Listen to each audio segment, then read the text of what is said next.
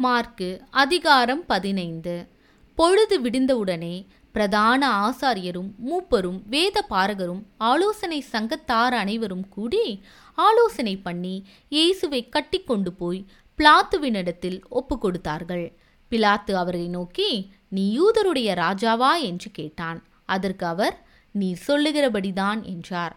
பிரதான ஆசாரியர்கள் அவர் மேல் அநேக குற்றங்களை சாட்டினார்கள். அவரோ மாறுதரம் ஒன்றும் சொல்லவில்லை.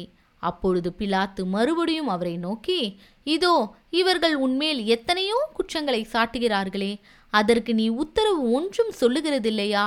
என்று கேட்டான். இயேசுவோ அப்பொழுதும் உத்தரவு ஒன்றும் சொல்லவில்லை. அதனால் பிலாத்து ஆச்சரியப்பட்டான். காவல் பண்ணப்பட்டவர்களில் எவனை விடுதலையாக்க வேண்டும் என்று ஜனங்கள் கேட்டுக்கொள்வார்களோ அவனை அவர்களுக்காக விடுதலையாக்குவது பண்டிகை தோறும் பிலாத்துவுக்கு வழக்கமாயிருந்தது.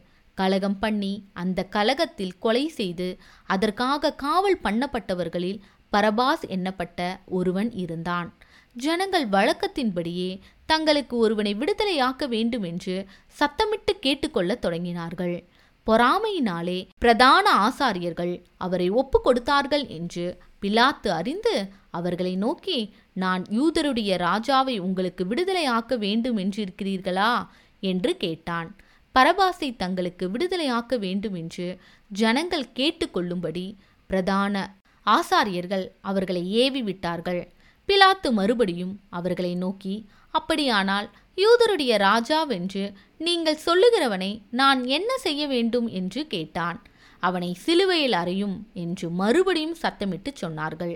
அதற்கு பிலாத்து ஏன் என்ன பொல்லாப்பு செய்தான்? என்றான். அவர்களோ அவனை சிலுவையில் அறையும் என்று பின்னும் அதிகமாய் கூக்குரலிட்டு சொன்னார்கள்.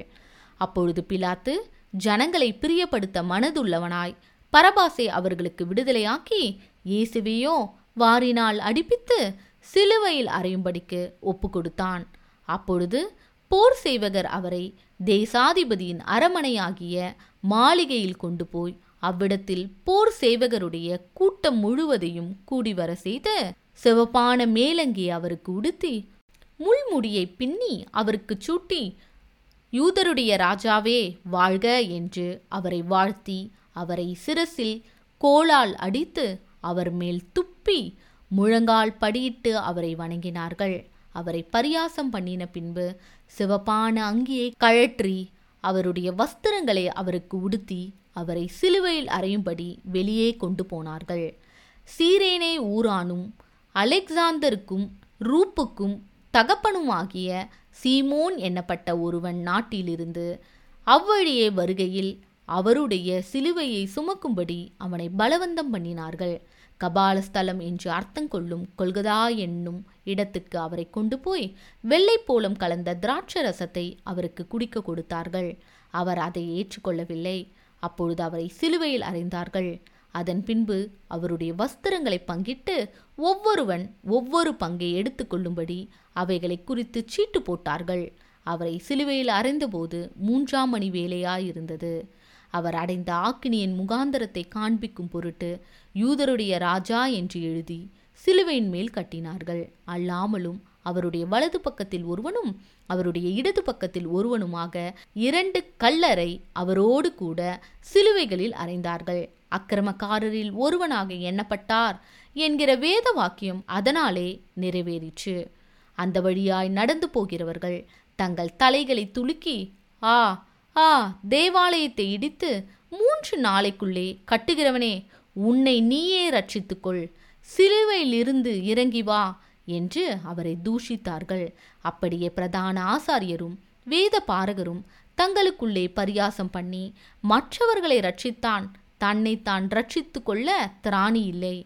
நாம் கண்டு விசுவாசிக்கத்தக்கதாக இஸ்ரவேலுக்கு ராஜாவாகிய கிறிஸ்து இப்பொழுது சிலுவையிலிருந்து இறங்கட்டும் என்று சொல்லிக் கொண்டார்கள். அவரோடு கூட சிலுவைகளில் அறையப்பட்டவர்களும் அவரை நிந்தித்தார்கள்.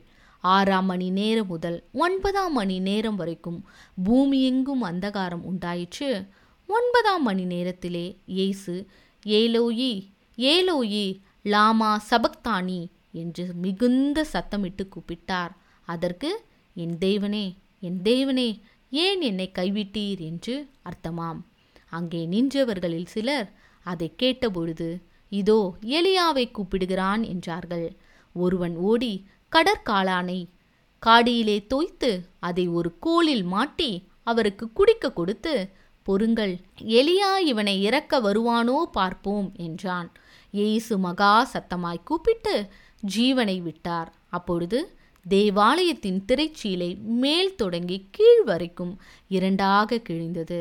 அவருக்கு எதிரே நின்ற நூற்றுக்கு அதிபதி அவர் இப்படி கூப்பிட்டு ஜீவனை விட்டதை கண்டபோது மெய்யாகவே இந்த மனுஷன் தேவனுடைய குமாரன் என்றான்.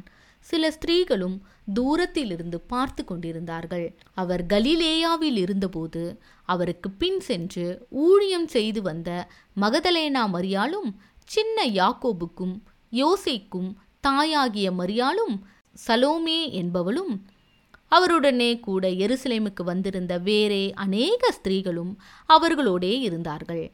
ஓய்வு நாளுக்கு முந்தின நாள் ஆயத்த நாளாயிருந்தபடியால் சாயங்காலமானபோது கனம் பொருந்திய ஆலோசனைக்காரனும் அரிமத்தியா ஊரானும் தேவனுடைய ராஜ்யம் வர காத்திருந்தவனும் ஆகிய யோசேப்பு என்பவன் வந்து பிலாத்துவினிடத்தில் துணிந்து போய் இயேசுவின் சரீரத்தை கேட்டான். அவர் இத்தனை சீக்கிரத்தில் மறித்து போனாரா? என்று பிலாத்து ஆச்சரியப்பட்டு நூற்றுக்கு அதிபதியை அழைப்பித்து அவர் இதற்குள்ளே மறித்தது நிச்சயமா? என்று கேட்டான். நூற்றுக்கு அதிபதியினாலே அதை அறிந்து கொண்ட பின்பு சரீரத்தை யோசிப்பினிடத்தில் கொடுத்தான். அவன் போய் மெல்லிய துப்பட்டியை வாங்கி கொண்டு வந்து அவரை இறக்கி அந்த துப்பட்டியிலே சுற்றி கண்மலையில் வெட்டியிருந்த கல்லறையிலே அவரை வைத்து கல்லறையின் வாசலில் ஒரு கல்லை புரட்டி வைத்தான். அவரை வைத்த இடத்தை மகதலேனா மரியாலும் யோசேயின் தாயாகிய மரியாலும் பார்த்தார்கள்.